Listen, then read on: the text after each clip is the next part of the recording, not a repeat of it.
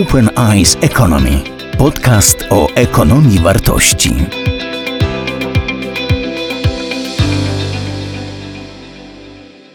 Dzień dobry Państwu. Zapraszam na kolejny siódmy wykład z cyklu Ekonomia Wartości. I zacznę od powitania e, mojego gościa. Tym razem jest to Alek Tarkowski, e, człowiek, Dzień który dla obszaru Creative Commons, dla obszaru dzielenia się własnością intelektualną jest bardzo ważną postacią w Polsce. E, A zaprosiłem e, właśnie tego gościa, ponieważ dzisiaj chcielibyśmy porozmawiać, chciałbym to o tym mówić i o tym porozmawiać, jak e, współcześnie dla nowoczesnej gospodarki dzielenie się zasobami i wytwarzanie dóbr wspólnych jest ważne. Oczywiście ta rozmowa w y, późniejszej części wykładu, a wykład y, nazywa się Przejście od oportunistycznej do relacyjnej gry rynkowej. Jest kontynuacją wykładu poprzedniego, wykładu sprzed tygodnia, y, w którym mówiłem o koncepcji firmy idei, a tamten wykład pokazywał, jak potrzebne, konieczne, uzasadnione zmiany muszą zaczynać się w przedsiębiorstwie, w firmach, które określałem jako firmy idee, a teraz chcę pokazać, jakie może mieć to znaczenie dla zmiany charakteru gospodarki rynkowej i gry, która na rynku się e, dokonuje. Tradycyjnie e, zaczynam od e, myśli, która stanowi motto wykładu, wprowadzenie do wykładu. To myśl Steve'a Kina, który jest australijskim ekonomistą, którego praca Ekonomia neoklasyczna, fałszywy paradygmat y, zyskała bardzo y, duży y, rozgłos. A myśl, którą wybrałem, jest następująca. Ekonomiści głównego nurtu przypominali baśniowego nagiego cesarza, podziwiającego piękne szaty w zniekształconym, aż sugestywnym lustrze. Lecz zarazem jego wobec tych sił tak naprawdę, które tak naprawdę kształtują rzeczywistość gospodarczą dookoła nas. No i myśl przedstawiłem, a teraz sylwetka Steve'a Kina. E, Tu podstawowe informacje. E, Australijski profesor pracujący mm, obecnie e, w Londynie. Zanim przedstawię to, jak przechodzić do e, relacyjnej gry rynkowej, przypomnę slajd, e, który przedstawiłem na wykładzie czwartym e, parę tygodni temu, który pokazywał, że w polu grawitacyjnym oportunistycznej gry rynkowej pojawiają się nowi aktorzy. Ci nowi aktorzy to platformy wirtualne, platformy cyfrowe, takie jak Facebook, jak Google, jak Amazon, ale także chińskie, takie jak Alibaba. I podkreślałem, że one monopolizują gospodarkę e, rynkową inaczej niż dotychczasowe monopole, monopole wytwórcze. To nie są e, monopole, to są monopsony, czyli takie monopole po stronie dystrybucyjnej gospodarki. Uzależniają najpierw klientów, a potem wytwórców, de facto przekształcając wytwórców w fabryki. Tracą one swoją zdolność do bycia przedsiębiorczymi, do bycia samodzielnymi podmiotami. Więc z tym mamy do czynienia, i teraz jest pytanie, jak wyjść z takiego pola grawitacyjnego. I y, pokazuje to, do czego mam nadzieję, y, gospodarka rynkowa będzie zmierzać, do pola grawitacyjnego, relacyjnej gry rynkowej, w której pojawiają się inni aktorzy.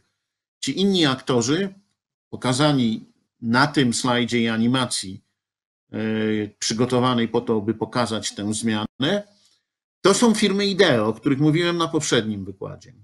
A więc firmy, które dbają o swoją podmiotowość, które są i instytucjami, i organizacjami, firmy, które potrafią wyznaczać trajektorię swojego rozwoju, potrafią e, określić specyficzny dla siebie system, proces wytwarzania wartości. I te firmy tworzą klastry, ale nie są to klastry jednoimiennych wytwórców, na przykład mebli, tylko różnego rodzaju podmioty, które ze sobą współpracują. To nie muszą być tylko przedsiębiorstwa, a zwłaszcza przedsiębiorstwa wytwórcze, mogą być też instytucje finansowe, ale to mogą być szkoły, to mogą być organizacje pozarządowe, które tworzą własne środowisko w tym polu dotychczas dominującym gry i przekształcają w inną grę i chcę pokazać, jak ten proces e, może przebiegać, na czym ten proces polega.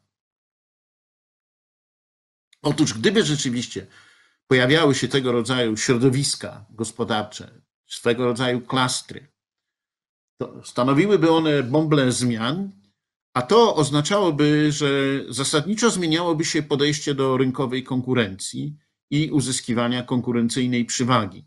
przewagi. Izolacja przestawałaby być normą, a stawałaby się nią współpraca, która oczywiście nie wykluczałaby rywalizacji. Pozycja rynkowa firma przy tego rodzaju grze rynkowej, przy takim polu grawitacyjnym, zależałaby wówczas bardziej od zdolności do współwytwarzania i współdzielenia niż od ochrony i wykluczania konkurentów. I o tym w szczególności w drugiej części wykładu będę rozmawiał z Alkiem Tarkowskim. Firmy oportunistyczne starają się tak działać, by przerzucić ryzyko związane z rynkiem, związane z gospodarką rynkową na innych. Firmy relacyjne natomiast tak powinny współdziałać, budować takie środowisko gospodarcze, aby to ryzyko było rozsądnie rozdzielone i jednocześnie tym samym budowałyby swoją odporność, odporność poszczególnych firm, ale i środowiska gospodarczego, które wytwarzają. Aby zobrazować, jak e, działają tego rodzaju e, połączenia firm idei, tego rodzaju środowiska, e, używam metafory wysp i archipelagów, konceptu, który przygotowałem wspólnie z Mateuszem Zmyślonym i mm, ten rysunek pokazuje, o co tutaj chodzi. I chcę wyjaśnić, że mamy do czynienia z różnymi aktorami i, i różnego rodzaju aktorami. Stąd różna wielkość tych wysp, poszczególnych przedsiębiorstw, aktorów, podmiotów tego środowiska gospodarczego.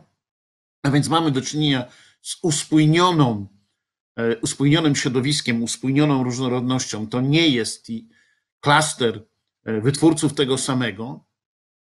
Te wyspy w archipelagu, one są odrębnymi aktorami, one się nie pochłaniają, nie zlewają, są dobrze skomunikowane, bo współpracują, są w partnerstwie, ale jednak są autonomicznymi organizacjami. I każda wyspa musi być świadoma swojej odrębności, odmienności, także tego, czym się zajmuje, w czym się specjalizuje, ale jednocześnie pozostaje w bardzo aktywnej partnerskiej relacji z innymi i z tego czerpie zdolność do działania. E, dalej, e, wyspy w tym archipelagu muszą się rozwijać, a w związku z tym muszą tak działać, e, aby zmieniając siebie, wpłynąć także na zmianę całego środowiska i pomagać innym aktorom wyspom się zmienić. A w związku z tym relacje takich archipelagach, czyli te sposoby komunikowania, sposoby współpracy, nie są liniowe. To nie jest sieć na sztywno, w których robimy określone transakcje, powtarzamy. To jest środowisko y, społeczno-gospodarcze, w którym relacje ulegają zmianom, a więc pojawiają się też nowe jakości, y, nowe sposoby działania, nowe rozwiązania. Czym więc jest taki archipelag? Jest małym układem grawitacyjnym, który, którego moc i niezależność zależy od tego, w jakim stopniu wyspy, które są peryferyjne w archipelagu, są przyciągane do centrum, ale nie pochłaniane. Są nadal samodzielne, ale nie są też z tego archipelagu wypychane, marginalizowane, odsuwane. I w takim układzie obowiązuje zasada, że jeśli chcesz być silniejszy, pozostając w archipelagu, to musisz zadbać, aby ci słabsi, z tobą współdziałający, stali się silniejsi. Siła archipelagu zależy właśnie od tego, czy jesteśmy partnerscy, solidarni, czy budujemy wspólną odporność, a nie tylko myślimy o sobie. Bowiem tylko to daje archipelagowi, archipelagowi niezależność w relacji do kontynentu, bo alternatywą dla archipelagu jest kontynent. Archipelag jest dla powiązanych w nim wysp sposobem radzenia sobie z nieoczekiwanymi i nieprzyjaznymi sytuacjami. Ja dzisiaj mm, zajmuję się z różnymi grupami ekspertów, pokazywaniem, co w danych warunkach należy, mówię o warunkach pandemii, ale w danym obszarze robić. I za każdym razem bardzo często podkreślamy, że dzisiaj w tych warunkach podstawą musi być współdziałanie, komunikacja, solidarność, przyjmowanie współodpowiedzialności, bo tylko z tym, z czym mamy do czynienia, co jest nieoczekiwane i nieprzyjazne, jesteśmy w stanie sobie poradzić. Wszystko jedno, czy mówimy o edukacji, o pomocy społecznej, czy rozmawiamy na przykład o takich funkcjach samorządu terytorialnego jak e, mobilność, e, transport publiczny, czy też mówimy o działalności biznesowej i budowaniu zdolności do wznawiania e, swojej działalności. Przeciwieństwem wyspy archipelagu jest kontynent. I tutaj rysunek pokazuje, jak należy rozumieć kontynent. On nie ma autonomicznych, wyodrębnionych części. On jest całością złożoną z części. On jest czymś, co jest scalone. Kontynentalni gracze są z zasady, zasady silniejsi niż wyspowi, e, ale one, oni czerpią e, swoją siłę z uzależniania i osłabiania swoich klientów. No tak robią te platformy cyfrowe wielkie. Presji kontynentu na archipelag nie da się wyłączyć, więc każdy archipelag i wyspy w archipelagu są zagrożone przez takich kontynentalnych graczy, przez tych, którzy dysponują przewagą w zakresie technologii, kapitału, e, wielkości. I w związku z tym problem polega na tym, że wyspy i archipelagi muszą być bardzo innowacyjne, zdolne do adaptacji. Ale właśnie ich innowacyjność bierze się z tego, że one ze sobą współdziałają, że pomagają sobie. No dzisiaj wszyscy marzymy o tym, żeby pojawiła się szczepionka, i wszyscy, którzy się tym zajmują, podkreślają, że są różne ośrodki, których robią się, realizowane są badania, są różne ścieżki dochodzenia do szczepionki, ale dzisiaj te ośrodki ze sobą współpracują, wymieniają się informacjami, bowiem wszystkim zależy na tym, żeby jak najszybciej rzeczywiście wyprodukować, wytworzyć taką szczepionkę, zaszczepić ludzi i, i po prostu móc przywrócić normalne funkcjonowanie społeczeństw i gospodarki. Teraz chcę podkreślić, że archipelagi mogą się także ze sobą komunikować, czyli jeden mały archipelag może pozostawać w relacji z archipelagami, które są położone gdzieś indziej. One mogą tworzyć swego rodzaju więzi pomiędzy archipelagami. I właśnie to pozwala im także na swego rodzaju ekspansję, na wychodzenie poza jakiś wąski lokalny układ. Archipelagi to nie jest tylko model na gospodarkę lokalną czy regionalną, to jest także model na gospodarkę europejską, czy nawet e, w układzie znacznie większym, e, czyli układzie globalnym. Natomiast ważne jest to, że takie sojusze różnych archipelagów no, powodują, że taki wzór postępowania, wzór funkcjonowania może się łatwiej upowszechniać i w związku z tym e, jest więcej dobrych przykładów, punktów odniesienia, więcej pozytywnej demonstracji. Mm, przywołam jeszcze inną metaforę jednorożców i zebr. To jest metafora wy, wy, wy, wytworzona przez grupę e, amerykańskich e, działaczek społeczno-biznesowych, e, które stworzyły taki portal pokazujący funkcjonowanie właśnie zebr i przeciwstawiły zebry jednorożcom, dlatego że te wielkie platformy, E, cyfrowe są bardzo często nazywane jednorożcami, unicornami. E, I wszyscy w Europie marzą długo, żeby w Europie powstały takie wielkie europejskie unicorny. E, swego czasu uznano, że pierwszym potencjalnym kandydatem na takiego europejskiego unicorna, jednorożca, a więc platformy takiej skali, która byłaby porównywalna z tymi amerykańskimi, jest szwedzka szwedzki startup Spotify, ale Spotify się przeniósł do Ameryki, dlatego że rynek kapitałowy w Europie okazał się za mały, by rozwijać mm, tę działalność, by budować swoją przewagę nad konkurentami. Więc popatrzmy, jaka jest różnica pomiędzy funkcjonowaniem e, jednorożców i zebr.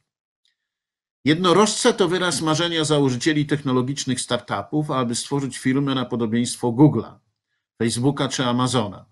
Wielką i dominującą, której kapitalizacja wzrasta geometrycznie. Zebry są natomiast zwierzętami stadnymi. Budują swoje powodzenie nie na wielkości i sile, ale na partnerstwie i współwytwarzaniu wartości. One same są bezbronne.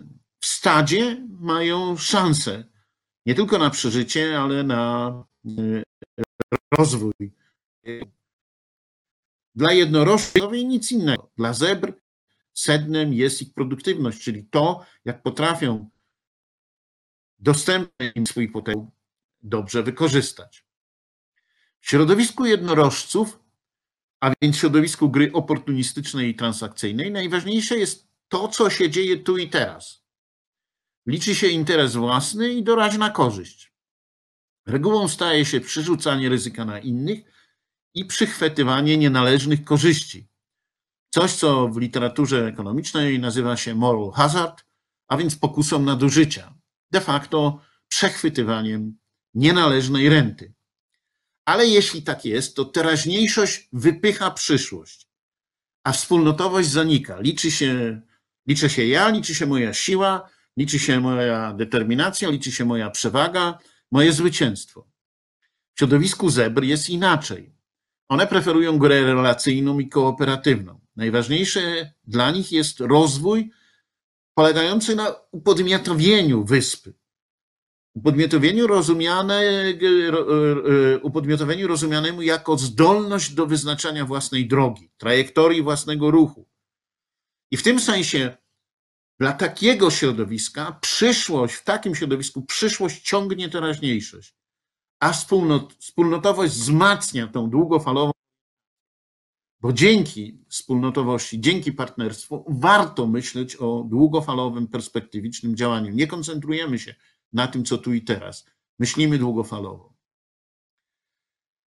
I Zanim dojdziemy do wystąpienia Alka Tarkowskiego i później rozmowy, chcę przejść do problematyki, która jest bliska Alkowi, czyli do problematyki własności intelektualnej i ochrony własności intelektualnej, podkreślając, że dotychczasowe metody ochrony tej własności, polegające głównie na patentowaniu oraz innych prawnych formach ochrony tej własności, polegającej na utrudnianiu e, korzystania z nich przez innych, de facto na ograniczaniu ich możliwości konkurowania z nami, to jest rozwiązanie coraz mniej skuteczne. Z jednej strony jest tak, że liczba przyznanych patentów w świecie gwałtownie rośnie, ale z drugiej strony jest tak, że okres, w którym te patenty rzeczywiście działają, pomagają e, osiągać swoje cele, coraz bardziej się skraca. W rezultacie mamy do czynienia z taką sytuacją, że dotychczasowe podejście rodzi wysoki koszt uzyskania i trzymania patentu, ale korzyści są coraz mniejsze. Na dobrą sprawę y, jesteśmy w takiej sytuacji, że jedynie 5% patentów generuje przychody z opłat licencyjnych a więc nie przenoszą patenty korzyści, raczej utrudniają konkurentom rywalizację z nami, że bardzo kosztowne jest obrona patentów i przed trollami patentowymi, i przed konkurencją, która nas naśladuje. Że najwięcej na tej grze w patenty zarabiają kancelarie prawne i, i, i, i prawnicy. Że mamy do czynienia w związku z tym z sytuacją, kiedy nie rozwijają się alternatywne modele biznesowe, bo gramy w to, co przynosi coraz mniej korzyści, a generuje coraz wyższe koszty. Ma to niewielki ekonomiczny sens, no ale gracze uważają, że inaczej się nie da.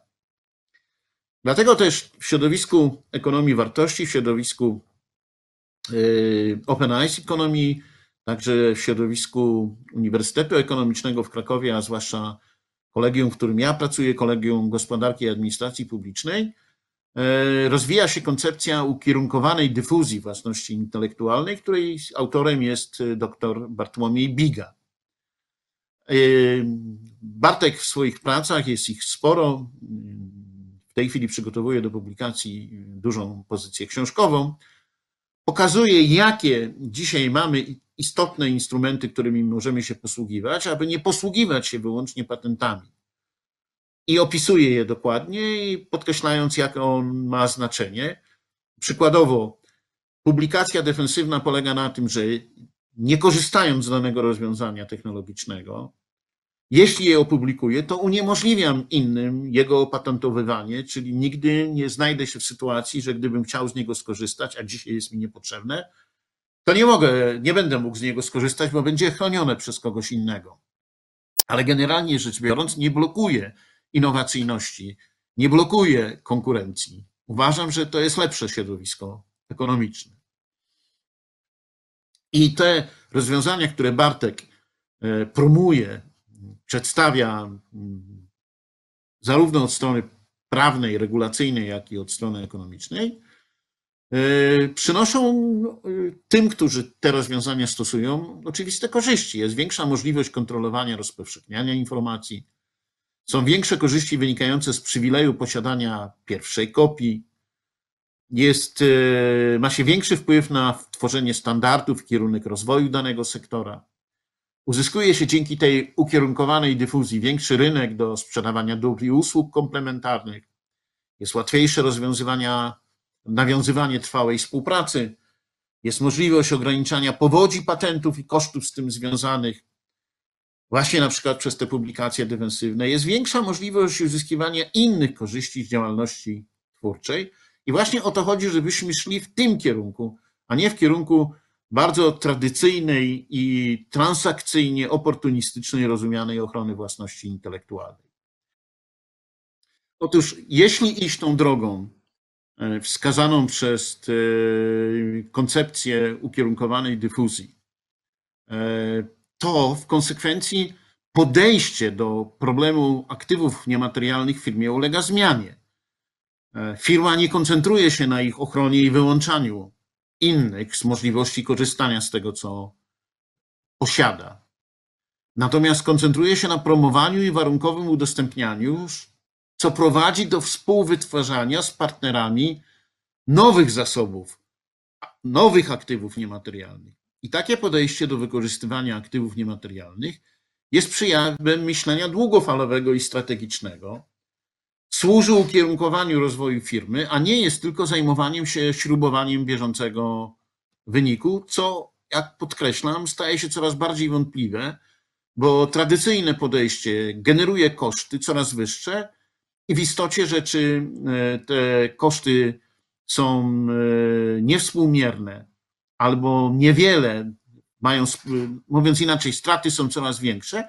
W zasadzie Cała to tradycyjne działanie polega na minimalizowaniu strat, a nie pomnażaniu korzyści. Dobrnęliśmy do tej, końca tej części wykładu, w której przychodzi czas na mojego gościa. Przedstawiam Alek Tarkowski. E, Alek, e, tak jak powiedziałem, jest kluczową postacią dla ruchu Creative Commons, a więc dla ruchu, który podkreśla inny sposób podejścia do własności intelektualnej. I bardzo proszę, Alek, przedstaw, czym się zajmujesz, na czym to, co proponujesz, polega, a potem będziemy mieli okazję porozmawiać. E, dzień dobry i dziękuję bardzo za zaproszenie. Zaproszenie do rozmowy na temat, który w pewnym sensie chyba nie, nie wyolbrzymiając jest tematem mojego życia. Jest to kwestia właśnie tego warunki dobra wspólnego w dzisiejszym e, technologicznym i cyfrowym społeczeństwie. E, ja rzeczywiście od lat zajmuję się i praktycznie, i teoretycznie szukaniem modeli, tworzenia dobra wspólnego, modeli współpracy y, opartych o nowe technologie. O tym chciałbym trochę mm, powiedzieć. Zostałem ostatnio zapytany, czy ja uważam, że w internecie wszystko powinno być za darmo. Z jednej strony wydało mi się to mocno przerysowane pytanie, na które nie chciałem odpowiadać, ale w pewnym sensie pomyślałem, że odpowiedź na nie może dobrze wyostrza argument i odpowiedź rzeczywiście, gdybym miał odpowiedzieć tak lub nie brzmi tak. Może nie tyle chodzi mi o to, żeby wszystko było dostępne w internecie za darmo, ale chciałbym, żeby ważną częścią naszego społeczeństwa był właśnie taki internet, taka przestrzeń, gdzie umownie rzeczy są za darmo. Mówię umownie, bo chciałbym, żeby te rzeczy też miały zdolność trwania, żeby były jak dobry angielski termin jest sustainable, co wymaga różnego rodzaju szeroko pojętych modeli biznesowych. Ale pamiętam też o Wikipedii, która dzisiaj jest już serwisem, mam nadzieję, nie radykalnym, lecz całkiem oswojonym, które ma swoje motto dosyć utopijne, jeśli nie radykalne, bo brzmi ono: wyobraź sobie świat, w którym każda osoba na naszej planecie ma dostęp do sumy ludzkiej wiedzy.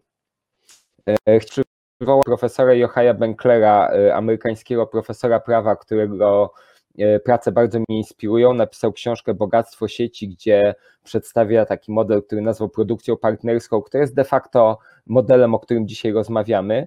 I on na jednym e, wykładzie powiedział, że brakuje mu w działaniach w internecie pewnego radykalizmu takiego pozytywnego i na przykład żałuje, że nie istnieje gra online, która by była pozbawiona waluty. Prawie każda gra komputerowa zawsze ma jakieś pieniądze, mieszki złota, e, kredyty i tak dalej. On powiedział, że dziwi się, że nie ma gry, która uczyłaby ludzi życia w społeczeństwie bez pieniędzy. I to jest pewien rodzaj utopii, która myślę jest e, gdzieś mocno zakorzeniona w internecie, e, zamocowana tam przez jego twórców. Będę jeszcze za chwilę mówił o nich trochę bardziej szczegółowo, ale twórcy internetu na przykład tworzyli protokoły w modelu deliberacji, który zdaniem niektórych e, badaczy i teoretyków jest najbliższym możliwym wdrożeniem habermasowskiej wizji racjonalnej sfery publicznej. E, sposoby, protokoły, które dziś napędzają, w pewnym sensie regulują internet, e, były tworzone bardzo partnersko przez niehierarchiczne struktury zmierzające do konsensusu. Więc e, internet jednym słowem został zaprojektowany jako dobro wspólne, jako sfera publiczna, ale też jako pewna przestrzeń umożliwiająca tworzenie dalszych dóbr wspólnych, taka przestrzeń generatywna. E, to się opiera na tej fundamentalnej zasadzie end-to-end, -end, która mówi, że właśnie na tych końcówkach jest miejsce na innowacje, tam mieści się inteligencja, a to, co jest pośrodku, ma być siecią, która ma być neutralna, niejako nie wtrącać się, nie kontrolować, nie daj Boże nie cenzurować, e, tylko tworzyć warunki, żeby właśnie te innowacje szeroko pojęte się rozprzestrzeniały i żeby ich twórcy się komunikowali. Więc gdybym miał użyć bardzo mnie inspirującej metafory archipelagów i kontynentów, to bym powiedział, że w latach 90., gdy internet się popularyzował, nie był ani nowym archipelagiem, ani nowym kontynentem, tylko raczej może nową płytą tektoniczną, albo morzem, jakimś takim e, substancją, w które, która tworzyła nowe warunki do zaistnienia kontynentów i archipelagów. E, I to, co mnie bardzo interesuje, to jak właśnie ta oryginalna wizja internetu, która jest już wdrażana od dobrych 60 lat, e, a od powiedzmy 20-30 lat jest już taką technologią powszechną, ewoluowała. Czy nadal możemy myśleć o internecie jako dobru wspólnym? Czy nadal ten potencjał jest zachowany? Y, no i chciałbym tu podkreślić, że myśląc w kategoriach długiego trwania, ta relatywnie ciągle nowa technologia tak naprawdę też ma swoje korzenie w, y, w myśleniu o zarządzaniu takimi dobrami wspólnymi, jak wspólne pastwiska, czy wspólne drogi, tylko teraz zamiast pastwisk mówimy o jakiejś wirtualnej przestrzeni komunikacji, zamiast dróg mówimy o falach radiowych i światłowodach. Chciałem króciusieńko y, wspomnieć o kilku twórcach internetu i pewnej myśli wręcz filozoficznej, którą y, oni wpisali w tworzone technologie, która jest dla mnie ważna, bo jest pewnym myśleniem o technologii jako o czymś, co jest zdolne y, generować wspólnotę i dobro wspólne. I tak bardzo ważną postacią był J.C.R. Licklider, amerykański naukowiec i e, inżynier, który tworzył pierwsze modele zdalnej pracy online i też technologie to umożliwiające, komputery, na które ludzie się logowali. E, I te komputery nagle, ponieważ nie pracowały na nich jedna osoba przy jakimś biurku, przy tych wielkich szafach, które w latach 60. istniały, tylko które się łączyły, dziś powiedzielibyśmy przez internet, wtedy robiły to zapewne przez telefon. Nagle Licklider uświadomił sobie, że, że możemy mówić o wspólnocie, że jest to wspólnota osób pracujących e, na jednym komputerze. I Licklider mówił o tym, że sieć komputerów pozwoli stworzyć wchodzące w interakcję wspólnoty osób. Ta kategoria wspólnoty wydaje mi się bardzo ważna. Przypomina hasło wspólnot wyobrażonych Benedykta Andersona, który nowoczesne państwa powstawały dzięki czytaniu prasy. On tymi wspólnotami wyobrażonymi nazywał wspólnotę osób, które siedząc w kawiarni, czytając gazetę przy kawie czy herbacie, wyobrażały sobie wspólnotę polityczną. I nagle Licklider właśnie mówi o tym samym, tylko zaczyna mówić o interaktywności tych ludzi. To mi się wydaje strasznie ważne. E, kolejną oczywiście kluczową osobą jest Tim Berners-Lee, człowiek, który podarował nam sieć www, czyli fundamentalny jakby element sieci internetu. Człowiek, który świetnie się wpisuje rozmowę o alternatywnych modelach dyfuzji nieopartych na patentowaniu, bo podarunek y, Tima Berners-Lee polegał na tym, że nie opatentował żadnego elementu y, technologii World Wide Web. Bo on miał wizję, miał wizję utopijną, miał wizję przez informacji, która będzie potężnym miejscem do rozwiązywania problemów przyszłych pokoleń. E, wizję opartą na e, pełnym, uniwersalnym zaangażowaniu i zdolności nie tylko odbierania, ale też w takim najszerszym, nie tylko kulturowym sensie.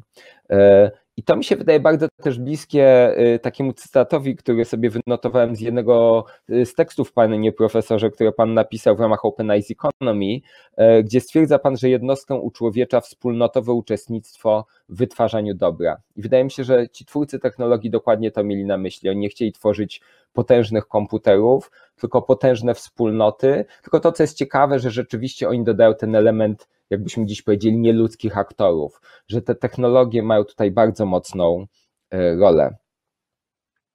No ale jednak trzeba sobie powiedzieć, że od tych lat 90., od roku 90, 91, który w Polsce był przełomowy, bo y, od tego czasu mamy demokrację, ale na świecie i też w Polsce był przełomowy, dlatego że od tego czasu tak naprawdę mamy internet. Ten internet, a wraz z nim świat poszedł trochę inną trajektorią. Trajektorią komercjalizacji sieci, o której już pan profesor mówił, i kilka kluczowych elementów to była decyzja National Science Foundation zarządzającej w Stanach internetem w latach 90., by zezwolić na komercyjne użycia. Długo internet służyć miał z założenia tylko celom akademickim i niekomercyjnym, to się w latach 90. zmieniło. Doprowadziło to do tak zwanego dotcom boom, czyli takiej pierwszej eksplozji, dziś byśmy powiedzieli startupów, która zakończyła się fiaskiem w 2000 roku, ale potem mieliśmy całą serię tak zwanego Web 2.0, sieci 2.0, w latach 2000 i całą serię platform, o których już pan profesor wspominał, pojawił się Google, Facebook, Amazon. Na szczęście wtedy też pojawiła się Wikipedia. No i takim kolejnym milowym krokiem e, są smartfony, które niejako e, zupełnie zmieniły warunki działania sieci i taki miks smartfona i platformy stał się potężną mieszanką, która na zupełnie nowych e, warunkach ukształtowała ten ekosystem sieciowy. I to jest rok 2009, symboliczny moment, gdy Steve Jobs wypuścił pierwszego iPhone'a i w 10 lat doprowadziliśmy do sytuacji, gdy właściwie są one powszechne i niemal dla wielu osób y, czymś bardziej powszednim niż komputery, o których na przykład myślał JCR Licklider. No i w tym całym procesie nagle wyłoniły się platformy, te superkontynenty z metafory E, tej geograficzno-geologicznej, które początkowo z internetem żyły w symbiozie jak ptaszki na grzbiecie e, nosorożca zjadające e, pchły. To był bardzo dobry miks, te firmy były małe, niewinne i dawano im bardzo dużo przestrzeni rozwoju, widząc w nich E, narzędzie innowacyjności. One nawet pewnie były na początku takimi archipelagami. Nie były zdolne jeszcze być kontynentami, tylko się bardzo szybko rozrosły, wykorzystując efekty sieciowe. E, no i sama ta idea platformy, czyli e, rynku dwustronnego lub wielostronnego, ma ten własny potężny element przewagi konkurencyjnej, opartej właśnie na procesach skalowania umożliwionych przez internet, które w pewnym momencie spowodowały, że te platformy stały się tak wielkie, że przesłoniły e, niejako internet. E, zasypaliśmy to morze, e, które istniało pomiędzy wyspami. I pozornie jest to ten sam internet, łączymy się nadal przez przeglądarkę, ale ma on już zupełnie inny charakter, bo w miejsce takiego neutralnego medium pojawili się bardzo potężni gatekeeperzy decydujący o tym, co wolno, a co nie wolno, kontrolujący przepływy treści, stawiający na przykład rynki, prawda? te wszystkie App Story to są rynki aplikacji bardzo ściśle regulowane przez pojedynczych graczy. I tu trzeba powiedzieć, że ta oryginalna wizja otwartego internetu nie tyle została zapomniana, co wręcz została poddana krytyce, bo y, krytycy mówią, że zwolennicy tej wizji, ja się do nich zaliczam, y, co najmniej są naiwni, y, a być może jeszcze jakieś gorsze grzechy popełnili, bo ta otwartość E, była pożywką, na której się te platformy wypełniły. Otwarte zasoby stały się zasobami, z których najlepiej potrafią korzystać internetowi monopoliści, no a przede wszystkim pewna otwartość na dzielenie się danymi o nas i naszymi zasobami otworzyła ten zupełnie nowy rozdział w internecie, gdzie tak naprawdę dyskusja dotyczy umownie nie filmów i muzyki, tylko informacji o nas samych. I tak mam do czynienia z kolejnym ruchem grodzenia. Ruch grodzenia w XVIII wieku był tą wielką tragedią dobra wspólnego, gdy zarządzane wspólnie pastwiska stały się nagle y, ziemiami, które przejęli przemysłowcy, na przykład na przemysłowe hodowle, na potrzeby przemysłu odzieżowego. Y, I to się dzieje dzisiaj znów, wydarzyło się już właściwie w internecie. Co się stało z tym otwartym internetem? Tu chciałem bardzo szybko nawiązać do myśli niejako naszej lokalnej z Europy Wschodniej, to jest idea paralelnej polis, czyli równoległej polis y, Wacława Bendy, który był czeskim opozycjonistą miał wizję dla mnie bardzo fascynującą, bo on mówił, że opozycja nie powinna o sobie myśleć jako opozycji, ta kontra jest zupełnie niepotrzebna, tylko powinna myśleć o tworzeniu przestrzeni równoległych i niezależnych. I myślę, że był bardzo bliski tej idei przyciągania w archipelagu, bo mówił, że gdy pomyślimy, że to jest równoległe, to nie można się kompletnie odciąć. Nawet od władzy totalitarnej, z którą Benda walczył, mówił, że trzeba mieć tą drugą część równania na uwadze, y, trzeba myśleć w kategoriach wzajemnego szacunku. Czasem y, linie równoległe y, potrafią się nawet przeciąć, pisał metaforycznie. I to mi się wydaje bardzo ciekawa dla nas wizja, bo ona miała sens w Polsce w czasach komunistycznych, ale dzisiaj myślę dobrze opisuje, jak działają te elementy oryginalnej wizji internetu. One są pewną paralelną rzeczywistością, istniejącą nadal w internecie, tylko na marginesach jak poszukamy bardzo głęboko w technologiach internetu, to nawet najwięksi monopoliści używają oprogramowania open source, które dziś jest standardem. Monopolizują na przykład dane na potrzeby sztucznej inteligencji, ale jednocześnie wypuszczają y, podstawowy kod do tworzenia rozwiązań sztucznej inteligencji za darmo, w ogóle nie kwestionując współpracy na tym poziomie. I to jest jeden wymiar, w którym ten otwarty internet nadal żyje na takim bardzo bazowym poziomie. Drugi wymiar to są pewne ekskluzywne przestrzenie, y, przestrzenie, w których żyją dzisiejsze technokratyczne elity, są to informatycy, koderzy, ludzie potrafiący operować kodem. Ci ludzie mają zdolność stawiać własne niezależne serwery, być niezależnym, nie wiem, na potrzeby poczty elektronicznej, nie muszą wykorzystywać Gmaila, potrafią nawet tworzyć własny kod. I ci ludzie jakby żyją nadal, myślę, w tym e, idealnym świecie twórców internetu początkowych, tylko kłopot jest taki, że jest to świat bardzo marginalny. I teraz, gdybyśmy mieli tą e, rozmowę dzisiejszą półtora miesiąca temu, to pewnie byłby to moment, gdybyśmy zaczęli rozmawiać o tym, jak odzyskać w sieci archipelagi, czyli jak zmniejszyć y, dominującą pozycję platform. Jest taki poruszający tekst y, Hosseina Derakshana, irańskiego blogera, który w 2008 roku y, został uwięziony za to, co pisał w sieci i spędził 5 lat w więzieniu. Wyszedł i powiedział, że nie rozpoznał internetu, który zostawił za sobą, bo nie był to już internet, który znał, tylko to, był to nowy rodzaj telewizji. I myślę, że to jest wyzwanie, które E, mocno się rysowało na początku tego roku w Europie. Komisja Europejska bardzo mocno w swojej nowej strategii cyfrowej mówi o potrzebie uporządkowania e, przestrzeni online, o znalezienia europejskiej drogi, która jakoś e, te wielkie kontynenty, że tak powiem, ureguluje i uporządkuje. Ale nie jesteśmy sześć tygodni temu, tylko jesteśmy w czasach pandemii. Tu wydaje mi się, wydarzyło, jednak sytuacja wygląda jeszcze inaczej. Niejako wszystkie stawki się wyostrzyły z jednej strony e, i wiem, że ten przykład e, pana, panie profesorze pana interesuje, mamy te symboliczne przyłbice medyczne drukowane na drukarkach 3D, które ja traktuję głównie jako symbol szerszego podejścia, e, podejścia łączącego właśnie takie myślenie o otwartości w kategoriach na przykład braku patentowania, w ogóle nie zwracania uwagi na własność intelektualnej, tworzenie bardzo szerokich sieci współpracy i wymiany, które dziś widać właśnie w takim zrywie społeczno-technologicznym dotyczącym e, druku 3D, ale jest też wiele innych obszarów i, i trochę o tym pan profesor dotyczy to właśnie otwartej medycyny, otwartej nauki. Fascynuje mnie proces naukowy, który porzucił właściwie zależność od wielkich wydawnictw naukowych z ich bardzo skostniałymi już procesami i drogimi opłatami. Dzisiaj y, naprawdę zaawansowane dyskusje naukowe toczą się na Twitterze, bo tak po prostu jest y, najszybciej.